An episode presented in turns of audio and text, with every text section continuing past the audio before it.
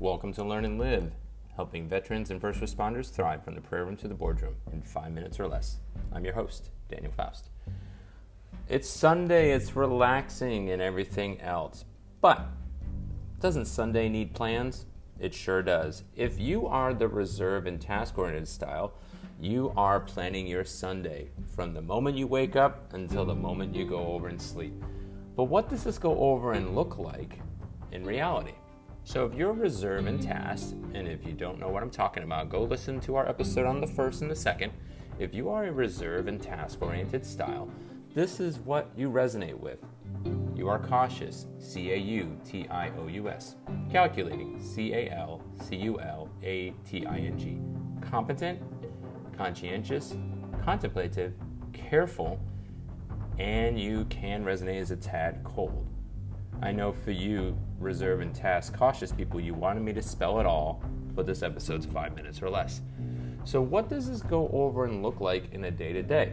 Let's pretend it's Sunday because it's the day that the episode came out. On a Sunday, you wake up in the morning and you have a schedule from everything from morning stretches, exercise, shower, reading, prayer, what you're wearing laid out, exact time to go over and leave, exact time to go over and arrive, where you go over and sit, how you're going over processing, which people you're going to connect with, and what your schedule looks like from the time you woke up until the time the end of your Sunday. It doesn't matter if you have a faith or not. You go over and you plan, plan, plan.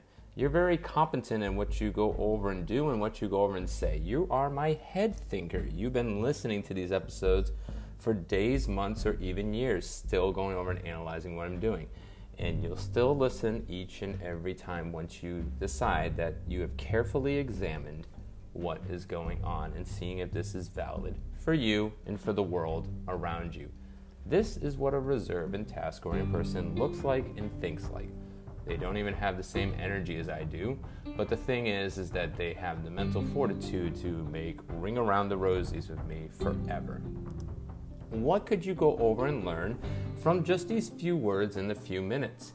Here's a thing that you probably have ran into your whole entire life. So, your secret tip to go over and to make more connections instead of break more connections is this people don't care how much you know until they know how much you care.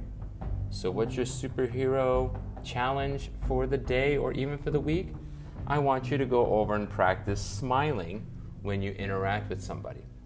That RBF face is rested, blessed face in our eyes. But to everybody else, you know what it means. But when you go over and smile, then they get to see a resting beauty face and then they know how much you care. See you in the next episode.